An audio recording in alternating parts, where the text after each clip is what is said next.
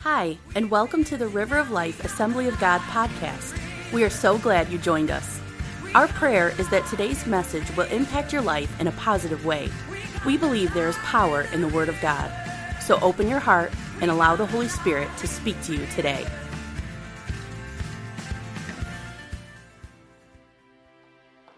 Amen. Can we just lift our hands to heaven right now? Come on, let's give God some thanks. Continue to give Him thanks.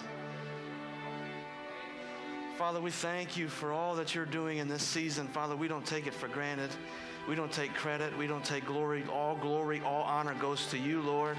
And we just thank you, Lord. We just rejoice in you.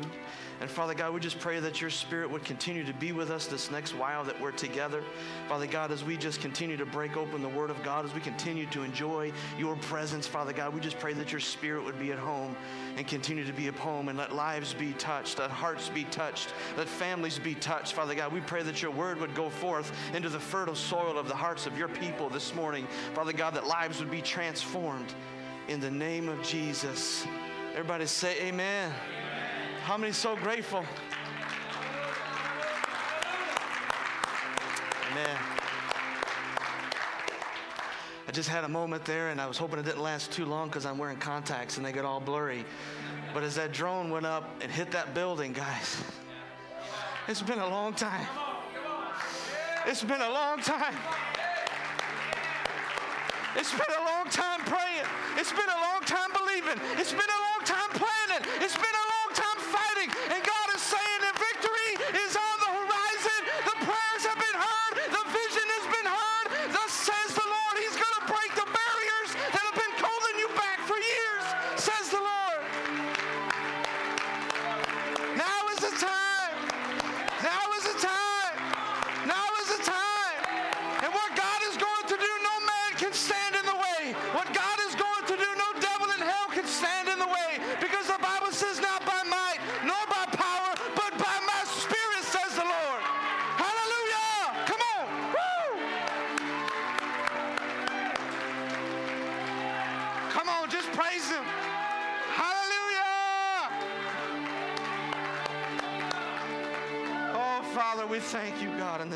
In Jesus' name.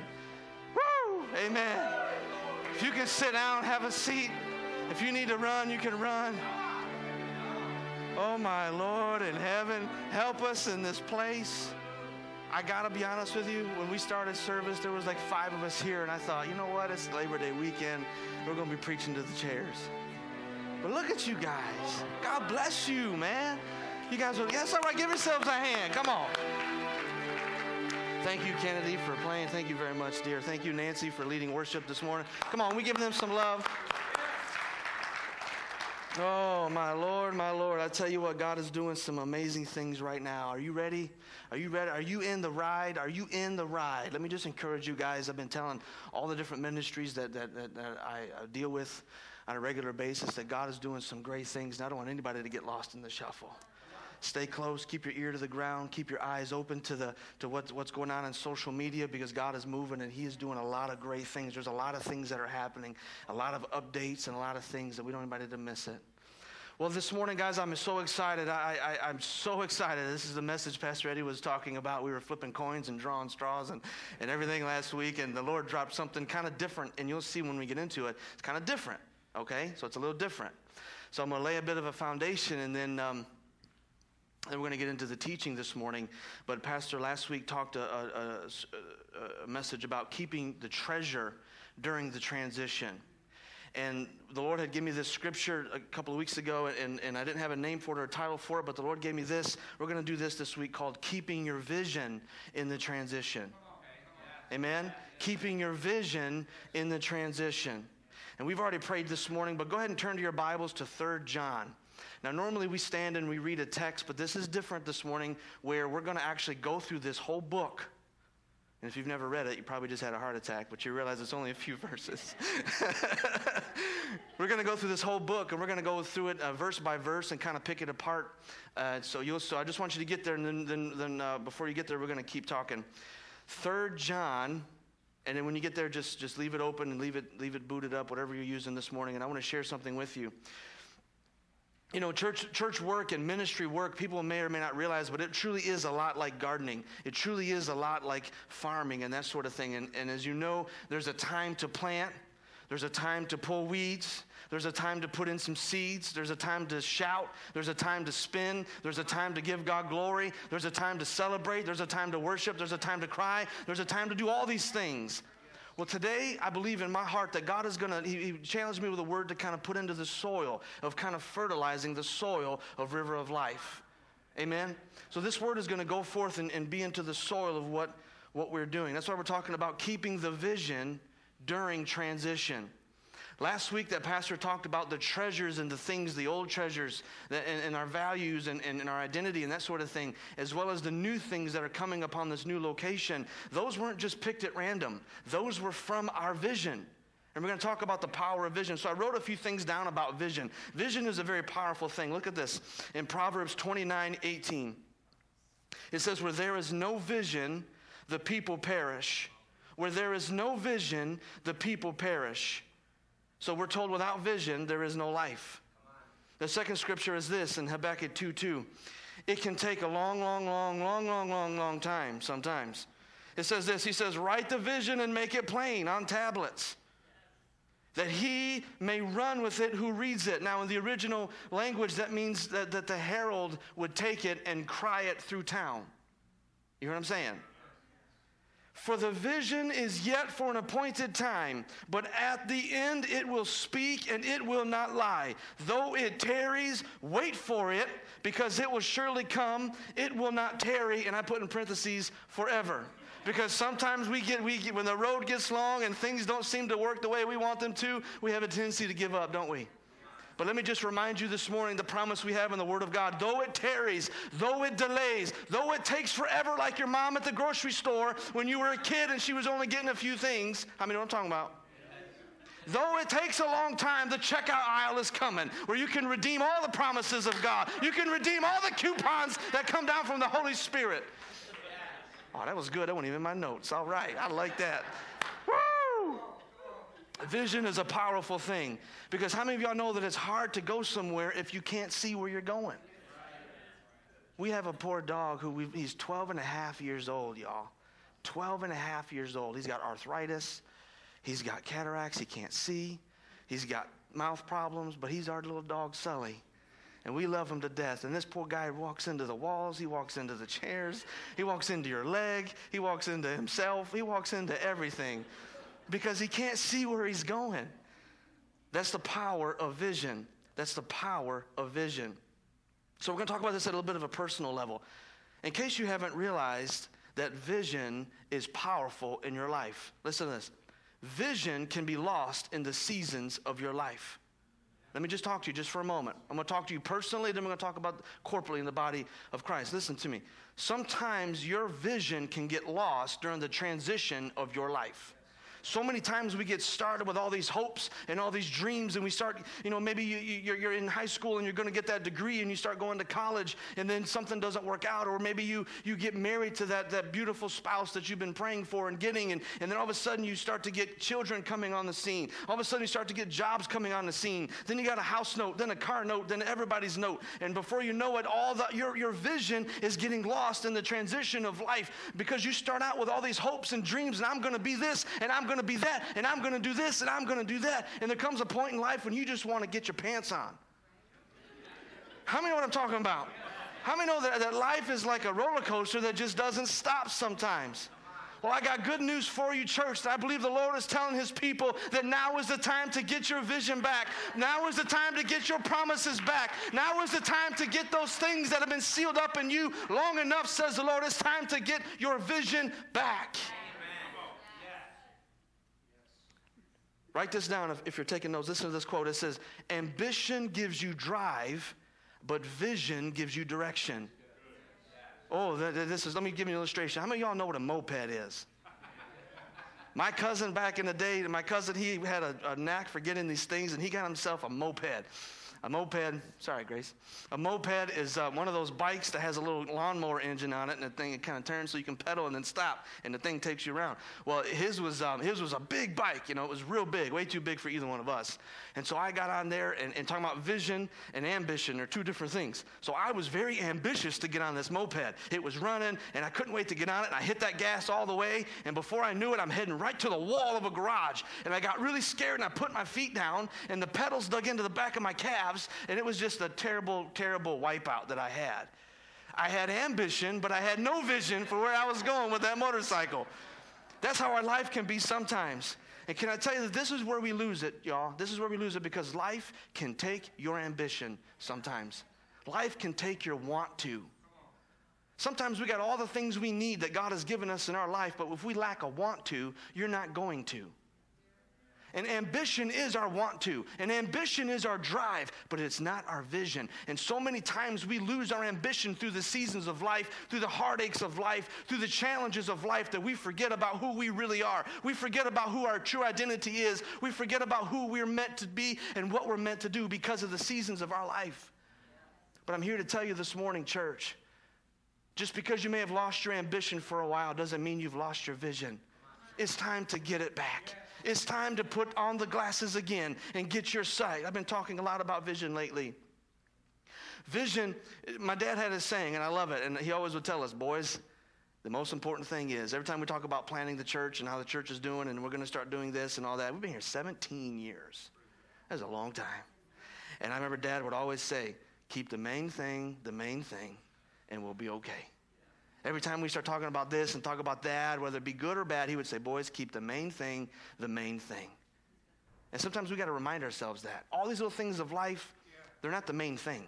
All these little distractions, all these little times of, of heartache, all these little seasons of drought, all these little things that come our way, it's not the main thing. Keep the main thing the main thing. Even if your ambition runs out of gas, even if your moped makes you crash into a wall, keep the vision of who you really are. Mm, I'm, come on now. Vision speaks, this is how important vision is. Vision speaks to your destination and your purpose. Let me say it like this Your vision gives you your identity. Not your ambition, your vision gives you identity. Whether you have a job, whether you have a ministry, whatever you're trying to start, you have to first start with what? A few things a business plan, okay? And a few other things are core values, who you are, what you're going to do. Why do you have all these things? Because it gives you your identity. Did you ever ask a little kid what they want to be when they grow up? How many of y'all knew what you wanted to be when you grow up? Okay, nobody. All right, couple of us. When I was a kid, I wanted to be every, depending on what movie I saw. If I was watching Top Gun, I wanted to be an Air Force pilot. If I was watching, I'm to name all these movies, but if I was watching this, I wanted to be a cop. If I was naming this, I wanted to be an Army guy. If I was doing this, I wanted to be that. You know, I was kind of one of those guys. But your identity, your vision gives you identity because it starts shaping you in the direction you want to come.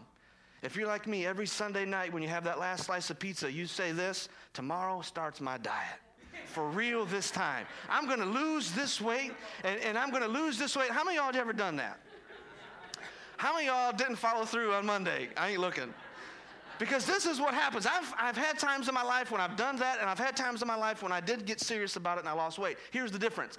Difference being, on that Sunday night, I would say, I'm going to lose weight, you know, I'm just going to eat better, work out better, and do all this stuff, I'm going to be fine. And then the next morning, I get up and forget I even said that and have an egg, egg McMuffin. The difference on the other times is when I said, you know what, I'm going to lose weight and I'm going to lose X amount of pounds. Start putting identity to it. I'm, I'm going to start losing X amount of pounds. And then you say, I'm going to start losing X amount of pounds by X amount of time. And then you start saying, in order for me to do that, I got to start going to the gym X amount of times a week. In order for me to do that, I got to cut my calories. But you see how it works? You see how vision gives you identity? Without knowing your destination, you're just going to flounder through life. You're going to flounder through ministry. You're going to flounder in existence. You've got to have vision to give you an identity, to give you a destination. Y'all gonna make me preach hard today, aren't you? Come on, you gotta say and give me some help up here. You ever watch this show Fixer Upper, stuff like that? You walk into a place, I struggle with that. I tend to walk into a place and see a dump and walk right back out. Now, my wife is the total opposite. We had an old picnic table in the back of the house that someone gave us many years ago, and it was very thick and sturdy, and it was very heavy duty. Well, it was neglected out in the back corner of the yard, and, and it, the finish had come off, and there was some parts that had broken off and rotted off. And I was just going to take a chainsaw to it, God's favorite tool, and just start cutting it up and have a big bonfire and call it a day. And my wife said, No, no, no, no, no. She said, No, no, no. She said, I've got a vision for that table. She said, Give me a few dollars. I mean, know there were a few dollars.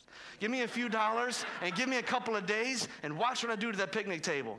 I said, Sure, dear. Let's go to the store, get you some paint, get you some tools. She got some sandpaper. She got some this. She got some of that. She got some brushes. And I came home that next day and I walked in my backyard and there was this what looked like a brand new picnic table that was sanded, that was prepped, that was painted, this color I didn't think was going to work, but it looked beautiful. And this thing's sitting there like as if I paid a couple hundred dollars to it. And I told her, I said, see, you should have listened to me sooner. We could have had this picnic table.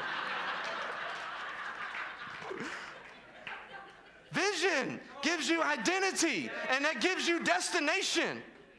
Hmm. I got to hurry up so I can get into the message this morning. It's all just bonus. Without it, you would drift away. Listen, sometimes in our life, the most dangerous place we could be is when all of our dreams come true. Listen to me. Listen to me. A person without any kind of ambition in life is like a ship in the sea without no motor, without no sail, and they're just tossed to and fro. There's a term that's floating out there called plateauism. When you get to a place in life when you've achieved all the things that you wanted to, and then what? There's where we mess up. There's where we tend to mess up in all realms of life. We start making foolish decisions because we don't care anymore. We don't have a purpose. We don't have a vision. I could go down that road for a long time. We start making foolish financial decisions. We start making foolish physical decisions, relational decisions. We up and do something really dumb and wreck the rest of our lives. Why? Because we have no, there's no purpose. There's nothing to push us. There's no vision. There's no vision. We took a whole month this summer in our youth ministry and talked about vision. We had guest speakers come in, and, we, and my, I have my son sitting right here, who's 17, going to be in a, in a few weeks, a, high, a senior in high school. So we're having a lot of those talks. We've been having a lot of those talks. What you going to be? Where you going to be? And you're going to be sitting in your boxer shorts playing Nintendo Switch in your bedroom when you're 30 years old. we ain't going to do that. And I can, and I can, uh, he beat me to, I was saving that line and he beat me to it and we were having a talk the other day. He said, I'm, I'm going to do this, I'm going to do that. Thank you, son. He's got ambition. I'm proud of this guy right here. I'm proud of this guy. But you gotta have you gotta have some goals, church. Listen, you need to. I'm just maybe you're not a goal person. You need to write down some goals for you and your family. You need to write them things down. You need to have a short-term goal, something you can accomplish in the next couple of years. You need to have a mid-term goal, something within the next five to ten years, and then you have something that's a long-term goal that's ten years or above. Because what's going to happen is you're going to get, and, and don't make them all in the next five. In the next five years, I'm going to write a book, be rich, have three businesses, have 45 employees. Don't do that because you're not going to do that and then you're going to fizzle out and you're going to be discouraged and then i'm going to have to come behind you and pump up some vision pump up some destiny pump up some identity and okay start it again tomorrow i'm going to lose 50 pounds by the end of september you also need to have a new one that's out there how many thank god for the new stuff thank god for the new stuff there's a new one out there called a lifetime maintenance goal I thought, I never heard of that before. I never heard of it. Maybe you've heard of it. I never heard of it. These are things that you never accomplish, you just keep doing them. That's what I did. Hmm. I'm reading this. Things you never accomplish, they just you just keep doing them. As in exercise routines, as in emotional uh, health routines, Sabbaths, um, different things like that. Things that you continue to do, you don't accomplish them. They're called lifetime maintenance goals for a long term, healthy life. How many knows that? And we're going to read it in just a minute. That God's will is for you to have a long, happy, healthy life. That's God's will for you and me. It is. So, how, so I was talking about you personal. Okay, that was some personal motivation. So let's turn the corner how this applies to the church right now, to, to River of Life Assembly of God. There's no secret that we're, you just saw a video, we're in transition. Let me just encourage you, church, right now that we cannot lose sight of our vision during this transition. So I, I, I, want to break this down. So let's talk about what is the church? What is not the church? Why are we spending lots of money? Somebody say lots of money. Why are we spending lots of money and lots of time? You know, all, you, all the planning. I've been, we've been having headaches and all kind of stuff, just trying to get all these ducks in a row and all these meetings. And then one, one thing gets fixed and something else comes up, and then another thing comes up, and everybody's asking, when are we doing this? We don't know. Just be ready. it's like the rapture of the church. I don't, I don't know when it's going to be, but I can tell you it's going to be soon. So when it's ready, come on, we need you here. The Lord said, When I come to start my work, I'm going to do it suddenly in Revelation. That's how I feel right now. So we're having to put all of our ducks in a row, and it's really hard to do when you don't have a destination, time. So all these things are in pencil, so please be patient, and we know that everybody is, and be understanding. But why are we going through all this aggravation? Is it just because we can have a new big building? There's many new big buildings all over the place. God is not interested in that. What is the reason? We're going to talk about this morning. Listen to me. Sometimes in life, the most dangerous thing in our hands is not necessarily there, there's and without starting a controversy. There's a lot of a lot of things about you know weaponry or heavy equipment, things like that that can be very dangerous. A lot of times, it's not that item in and of itself that's dangerous. It's that item in the hands of somebody who doesn't know how to use it. You understand what I'm saying? The most dangerous thing in our life sometimes is when we have something powerful and we don't want to we don't know how to use it. I pray to god that we don't get to this wonderful facility and we don't know how to use it. And it takes us out one by one. I've seen it. I've seen it. Traveling on the road with my father for those couple years that lindsay and i did we would go to churches. That had these great big expansions 500 seat sanctuaries with 75 people in a little front couple of rows because they lost the vision during the transition. And we're going to talk a lot about that this morning. A couple of weeks ago, we were watching a movie, WALL-E, Disney Pixar's WALL-E. I don't know what I'm talking about. WALL-E. That was bad, but you know what I'm talking about. One of my favorite part of that, I love WALL-E because in the part, the first part of the movie, when he's there by himself in this desolate earth, I love when he goes back to his little workshop. How do you know what I'm talking about? And, and he's, he's, he picks up the spork, and he, he's a collector, right? So he's got everything in, in, little buckets and little things, and he's got a bucket of forks and a bucket of spoons, and he takes a spork, and he don't know which one to go, so he just puts it in the middle. You know, you know that scene? And he's just going through all of it. He's got lighters, and he's got other things. It, it, it's hilarious. One of my favorite ones is he goes by a toaster, and he hits the button, and out pops a VHS. A VHS is a rectangular black plastic thing with and it shows movies. And but that's what he thought toaster was for to hold your VHS. I thought that was hilarious. Boy, isn't that so prophetic? Sometimes we get this thing called church. We don't have a clue what we're doing, but we're just putting things in the wrong spot and hurting people and, and hurting ourselves and letting. That can be how church can be sometimes. As we continue down this travel, down this road of building and relocating, whatever we do, let us be reminded of what the church actually is and how we're going to preserve it. I wrote this down. Let us not get too preoccupied with the church building that we forget about the church body. Jesus didn't die for walls and pews, He died for the hurting and for the lost. That's the church. The church isn't brick and mortar, the church isn't roofs and walls. The church is for the hurting, the church is for the broken, the church is for those that are destitute and lost without Jesus Christ. Christ. That's what the church is for. And that's part of our vision. That is our vision. I've been to churches, and so have you, that they practically worship their building and worship their facility. This is just a building. Yes, we take care of it. Yes, we honor it as it is the house of God. But as Pastor said a couple weeks ago, God done let that cat out of the bag, and he told his servant David, he said, I can't dwell in a little building built by men because the heavens are in my hand and the earth is my footstool. So this little place is not a shrine. It's just a place that we can meet. So let us not worship the four walls. Let us worship the one that made those four walls. Amen? So we have to see this big picture. And that's why we're here at 3rd John. I'm going to get to it and go through this quite quickly. To the book of 3rd John. This is a little book that most of us maybe have never read or maybe once, and we've kind of forgotten about the writings of John, the first, second, and third epistles toward the end of the book. But I want to just give some scope because I believe we're going to learn some lessons that have to do everything I was just saying. In this letter that was written by the aging apostle John, we see that people are always people. Isn't that true? We, we sometimes think that 2019 has never happened before.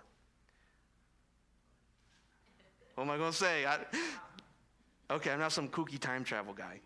But what I'm saying is people are always going to be people. People are always going to love each other and hate each other. People are always going to try to excel and have no one but you're going to have all the spectrums of people, no matter if it's 2019 or 1920 or 019 or 050. It, it doesn't matter. You know what I'm saying. But this book gives us a little peek into the early church. Now, some books, we wish we could be in Joshua, which we will be soon, they're talking about the great conquest, or talking about Exodus, talking about heroes like Abraham and Isaac and Jacob and David and Moses and Jesus and Peter and Paul. We're not talking about any of those guys today. This book doesn't contain any of those guys. This book is primarily about two leaders in the early church called Gaius and Diotrephes. Probably never heard of those two other guys. In fact, they're not mentioned anywhere else in the scripture other than this passage right here.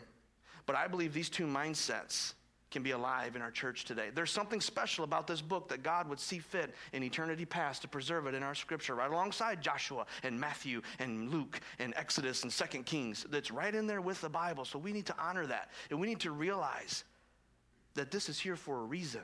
And the Lord showed me something here a couple of weeks ago, and, and I felt that it kind of prophetically pertained to our church right now. So we're going to get into that. So we're going to go into this verse by verse, and we're going to talk about it. We're going to break it apart, okay? So don't get too comfortable, but here we go. Third John. Third John. Now, to give you a little bit of background of Third John, I'm sorry, that was a false alarm. We're not going to read yet. So Third John. So you got to understand the, the, the early church. Okay, how many know you can't get any more transitional than the early church? And we're going to talk about the last living apostle, the Apostle John, who kept his vision during transition. While he was living, while all his friends were getting beheaded and all his friends were getting crucified, they tried to put him in boiling oil and put him on an island. They couldn't kill this man. You talk about transition, you talk about, talk about being tempted to lose your vision. I think John had a good defense for that but he didn't. He kept the vision all the way to the very end. And we're going to see his vision play out in this little community church. Because back in those days, they didn't have solid church government that we have now. They didn't have Facebook. They didn't have Twitter. They didn't have YouTube. They didn't have all these mass communication things. They didn't even have church buildings as nice as this one. Some of them had no building at all. Others had little tiny places. So you got to understand that this early church was a whole different dynamic. So the Apostle John was trying to oversee all these churches from one location. So he would send these letters and he would send these things out. And that's what gets into the rub. We see a conflict between these two men in the early church. And in case you hadn't noticed, sometimes doing a project, whether building or relocating, can cause some conflict. Not here, that's the 1130 people. So, number one, let's look at 3 John. I've got about 15 minutes to preach this message. All right, let's go. So, Third John, I love this where it says the elder. Look up at me just for a minute. I told you we're going to stop and go. The elder. I love this. This simply says who John the apostle is. This man had moved past titles. He didn't have to be called Pastor John, Elder John, Prophetess John, Ministerial John, Psalmist John, whoever John. He's just simply the elder. How many know that the elder just, ooh, that just sounds like, whew. the elder. You got Yoda. Come on now. You got the elder. Let's look at this author called Apostle John, the elder. I'm going to stop right there. This man had been around and saw some things. This man had, what my first point is this church, in order for us to maintain the vision, is we got to have a good perspective. We got that one up? We got that one. Perspective. This is what that means the capacity to view things in their true relations or relative importance. Perspective perspective. In the eyes of a child, a dentist looks like this big giant villain with a bunch of torture tools that wants to hurt them. But in the eyes of a dentist, he's a loving or she's a loving individual that wants to provide care for this little child who has a bad tooth. It's all about perspective. It's all about perspective. This man is coming from the perspective of an elder. John is writing from the perspective of someone who, him, along with his colleagues, were literally giving their lives for this early church. They were, as I said a moment ago, they were being beheaded, they were being tortured, they were being crucified for this thing called the local church. So this man had a perspective that is way more than any of us could have. Church, can I tell you that if more of our society, more of our churches need to have a kingdom perspective? we would have a whole lot less turmoil, a whole lot less arguing, a whole lot less strife in our world today if we could just have a kingdom perspective. Someone say amen. Just a couple of weeks ago, we brought in a, a, gentleman for our special needs training who went to a different church, a different group of churches uh, on the other side of town. And we started talking, we stood right here talking about that. We didn't get into the deep fundamentals and the deep this, and we didn't start comparing our footnotes and about NKJV or your NIV or LSNOP, whatever you carry, whatever you read from. We didn't talk about none of that. We were rejoicing that God would bring together two ministries that may have a little, they, may, they weren't an AG uh, group, but we had two different churches and two different ministries trying to reach the same people. Let me just tell you without hurting somebody, ain't none of us got the whole thing right. How much strife would be presented if we just had a kingdom perspective? Would we be more tolerant of people? Would we maybe not fly off the handle all the time? Listen to this. Proverbs 18 13 says this He who answers a matter before he hears it, it is a folly and a shame to him. Think about that the next time you half hear a story and jump off the cliff. Think about that the next time somebody crosses you and you just blow up at them like some kind of atomic bomb. We don't have the right to treat one another that way. If we had a kingdom perspective, we would not treat them, them that way. As I said, the Apostle John was coming from the perspective of someone who cared. He was giving his life. He cared. Church, we got to have a good perspective. The next thing that John and this apostle, before we keep reading, the elder, this elder, this awesome elder, was a guardian of truth. We are here to preserve true doctrine. In the New Testament, truth, can, truth appears almost 120 times. Almost half of those are in John's writing alone. In the Gospel of John, truth is mentioned almost 30 times. In the other three Gospels collectively, it's mentioned eight. John was a man of truth. Church, we got to have that in our vision as well. We've got to preserve the truth. You see, First John, when you begin reading, you see the whole set of John's day. John was dealing with an early church that was forming when John, there was much false doctrine in the church called Gnosticism. If you're unfamiliar with Gnosticism, it was a blend of Eastern mysticism. They denied that Jesus had a physical body. They denied that a loving God could create evil matter, and they had all these different de- debates, all these different things. How many does that sound a little bit familiar? They had all these different things, and, and then on top of that, they had a wave of worldliness that was coming into the church. They had a wave of secularism that was coming into the church. That's why John just made it very plain and said, If you love the world and the things of it, you don't know the Father. John introduced a saying called You have seen Christ that no one else had used, but John used it because he alone had saw Christ and he began to get through all the politics of church. God isn't looking for some more church people. He's looking for some more true disciples of Jesus Christ. He's looking for some people that will walk like him and talk like him and think like him and be patient like him. That's who Jesus is looking for. And so I think we could all agree that there is attack on truth today. How many would agree with that? There was attack on truth today. Who's right? Who's wrong? I'm right, you're right. We can't both be right. There has to be a truth. There has to be a truth by denying that truth or making multiple truths denies the definition of the word truth. Somebody's got to be wrong.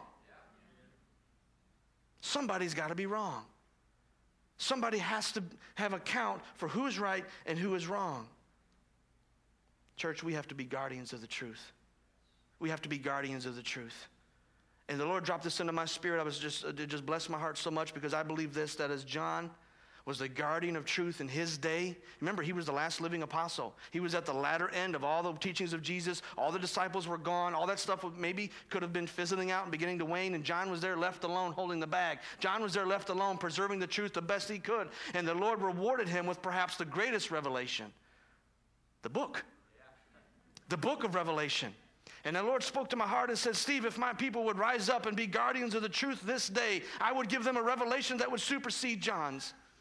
I believe if the church would stand up and be voices of truth, and the church would stand up whether you're popular or unpopular, it's not about right and wrong, it's about standing and preserving the word of truth. And if we would have enough guts in our bodies and enough nerve upon us that we would stand for the reason of truth, I believe God would give us the greatest revelation. Maybe that would even be the rapture of the church. I don't know. The next thing about our vision, church, is we have to always remember that the kingdom, much like this book, is all about people. We have to preserve people in our vision of who we are, we have to preserve truth, we have to preserve a good perspective, but we have to preserve people. Can't say that three times fast. This whole book is talking about a man named Gaius, a man named Diotrephes. We're going to talk about this man, Gaius. Let me just tell you something, guys. Church, let me just, for whoever this means, We need to understand that people are not dispensable or disposable. People are people. To, let's read here. To the beloved Gaius, whom I love in the truth. Because of those words, we understand that Gaius was a beloved friend of the Apostle John. How many know there's church people and then there's church people? How many know those people that just come, but there's people you know you can call when the basement floods? There's people that just come, but there's people that call when you have an event and need some extra help. There's people in the church. Gaius was one of those people. Gaius was not just one of those guys that talk the talk. Gaius was one of those guys that was probably in Apostle John's cell phone, maybe even on his speed dial. Because he knew if he had something happening, he knew he could count on a guy named Gaius because he called him beloved. He called him friend. The next statement he says is that I love you in truth. It refers, John is reinforcing his belief in the truth. God, John is saying, Brother, I believe you and I affirm you as a friend in the truth. Let me just tell you right now that many people look at pastors and world renowned names and world renowned speakers for all this inspiration and all these preachers and all these artists for inspiration. But let me tell you that God is not impressed with the size of a person's ministry, He is impressed with the level of their surrender. Can somebody say amen to that? Because how many know that we can operate in our natural gifts and our natural abilities? God has given some people some great natural abilities of speaking and songwriting and delivering and doing this, but it is only the anointing that breaks the yoke, the Bible says. It's not about our passion, it's not about our details, it's not about all the things we can do excellent. It is by the anointing of the Holy Spirit, says the Lord. I was reminded, we were recently took a flight and I had a window seat and I was looking at the wing and, and uh, what caught my eye were all these rivets in this wing. And as big and majestic as this wing was, it was put together by these little pieces of sheet metal and all these little rivets. And you know what surprised me was all those little rivets had a little number next to it. I didn't know that. We get a whole aviation course at 30,000 feet watching this wing. And I'm watching all these rivets that had little numbers. Why? Because they all mattered. If one of those rivets popped, they had to be replaced. I look at Gaius as like a rivet in the church. He wasn't the wing, he wasn't the engine, he wasn't the pilot, he wasn't the interior, that little air thing that you can turn and blows air and makes you nice and cool. He was a rivet. He was a rivet. He didn't have a name, he didn't have a title, he didn't have any kind of responsibility other than hold this wing together. Can I tell you that, guys, the more I, I, get along in life, and I don't pretend to be old, but being raised in the church, you learn how to not get impressed with people. And I don't mean that to hurt anybody's feelings, but you learn that. You just learn it by default. And so what happens is I, I'm becoming more respectful of the rivets of the church. People that come that are not looking for a stage. People that come that are not looking for credit. People that come that are not looking for a title or an office or a parking spot with their name on it. But people that come that genuinely want to serve the work of God. People that are willing to do whatever you need, wherever you need, whenever you need, and they're not looking for the spotlight. We need some more rivets in the church. We need some more regular men and regular women who people would look down as sparrows of society, but that's who we need to run the church. God has never built his church upon people of, of status and one or two people. Whenever you see ministries that are built around one or two people, when they leave or they pass on, their ministry falls flat. I don't want that to happen to me. I want when my time comes to step out of my role and everything even happen better because that's how I know I've done my job right. It's not about me, it's not about what I do, but it's about those that are coming behind me. In Matthew 7, we're told, Jesus told us that heaven's going to be filled with a lot of people that didn't have a big giant ministry, a big giant name. He's going to tell the people that did all these great things, I never knew you. We know that passage. I have to keep going. I'm not going to get through this. All right, we're going to put this on fast forward. So let's go back to our verse here, verse 2. He says, Beloved, I pray that you may prosper in all things and be in health, just as your soul prospers. Many, many theologians believe that this man was suffering physical ailment. That's why John put this in there to encourage him. Let me just tell you right now that there are people in our church, even River of Life, that serve with with illnesses, that serve with conditions. God bless you for serving in the pain. God bless you for working in the hardship. God bless you for serving when your family's falling apart. God bless you for serving when your bank account is empty. God bless you for serving when you got body aches and headaches and life aches and people aches. God bless you for stepping up to the plate because let me tell you that God sees the sacrifices of the surrender. God's, God's eyes are not too dim that he cannot see you. God's ears are not too weak that he cannot hear you. And his hair is not too that he forgets about you. God sees the service of the sacrifices. Be encouraged this morning. In verse 3, he says, For I rejoice greatly when brethren came back to me and testified to the truth that is in you, Gaius.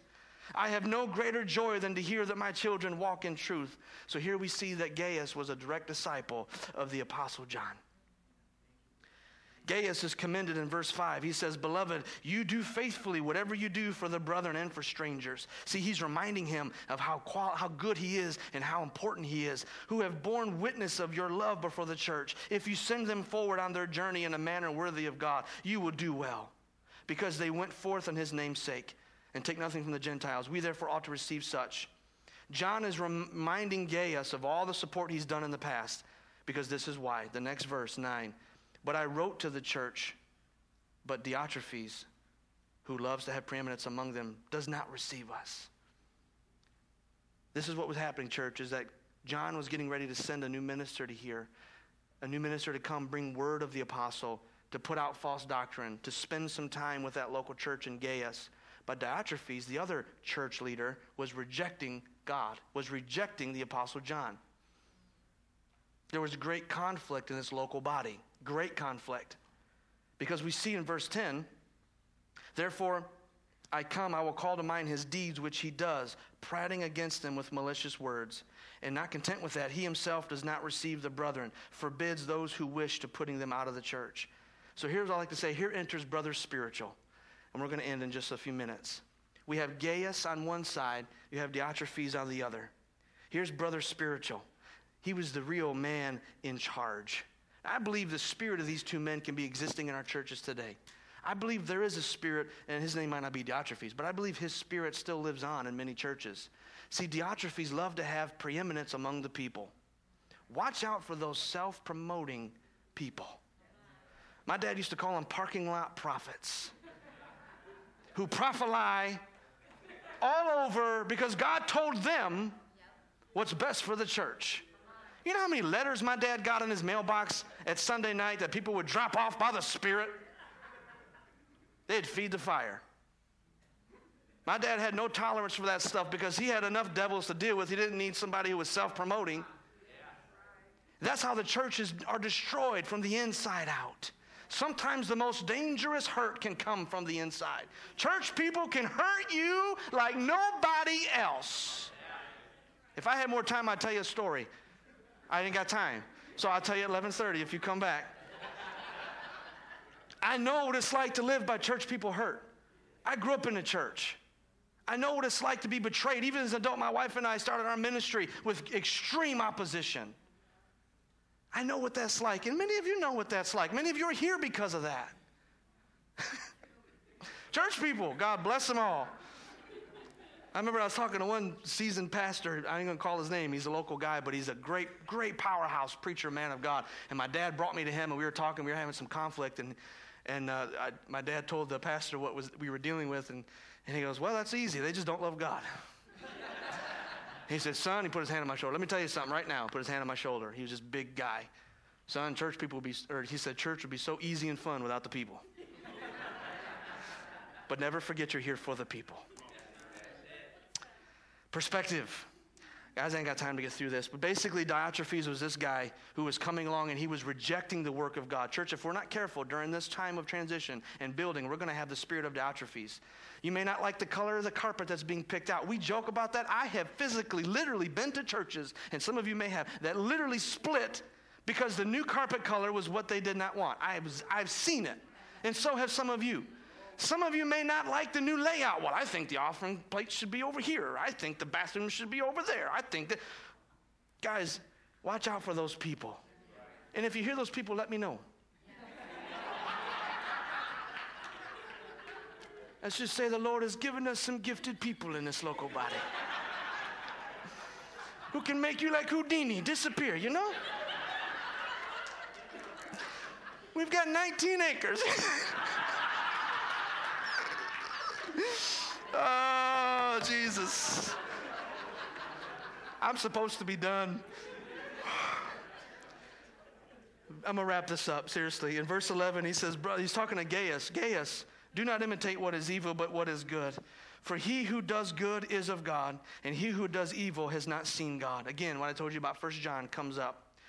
Guys, the next thing we need to do is we need to preserve the peace. Somebody say unity. Preserving the peace is unity.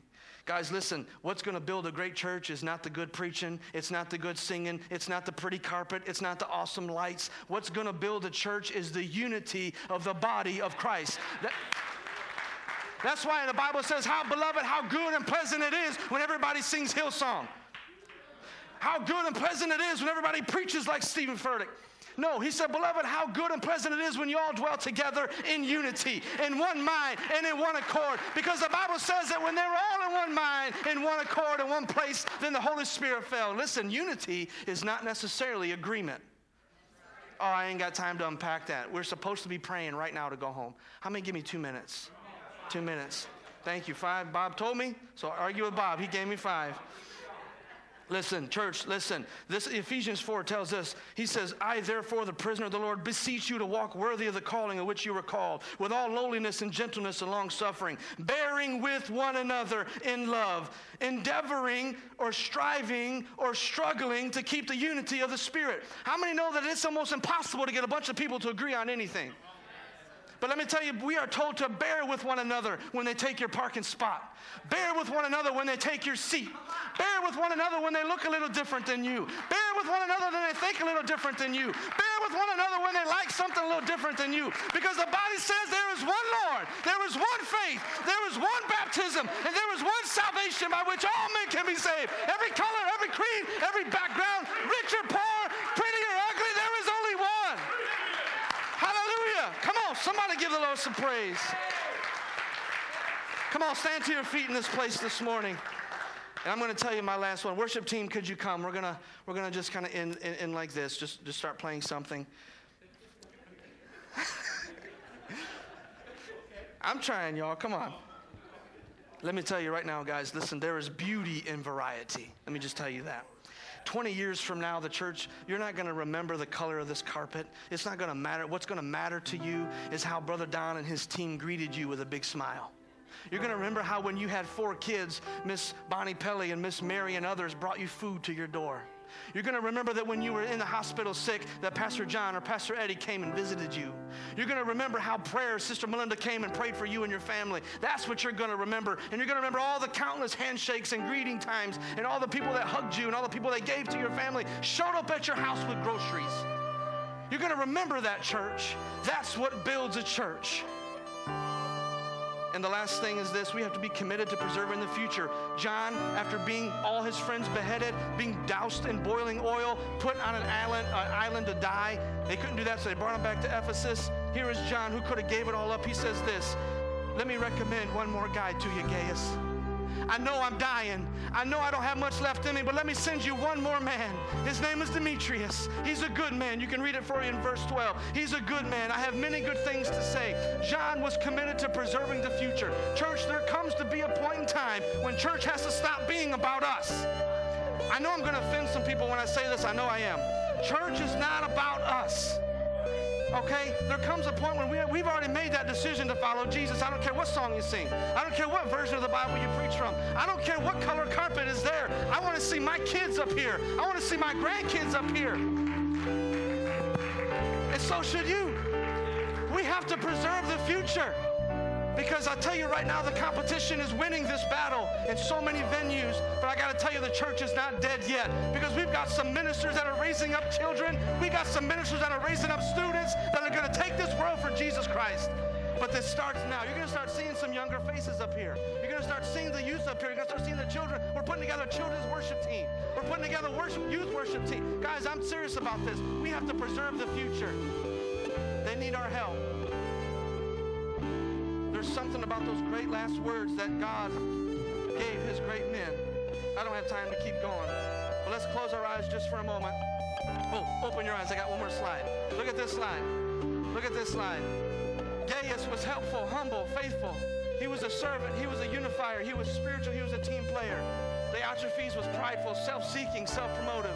He was a separatist. He was resistant to authority. He was closed-minded Take a picture of that want. And next time you get in a building project and Brother Frank tells you to do something you don't like to do because I told him to do it, take a picture of that. Who are you going to be? You're going to be Gaius. It's okay to be Gaius. Are you going to be Diotrephes? Come on, think about this, church. The battle is up to you. Let us pray. Father, we thank you for this great word. We thank you, Lord God, for all that you've done in our midst this morning. Father God, let us be challenged. Let us be encouraged. Let us, Father God, to go forth this week and to conquer this world for you in Jesus' name. They're going to just sing a minute of a song. Listen, the altars are open. If you need prayer, prayer team, come on up and make this. Thanks for listening. We trust that God has spoken to you through today's message. If you would like to know more about our church or if you would like to help support the ministry, please go to www.rol-ag.org. River of Life Assembly of God, a church of His presence, His promises, and all people.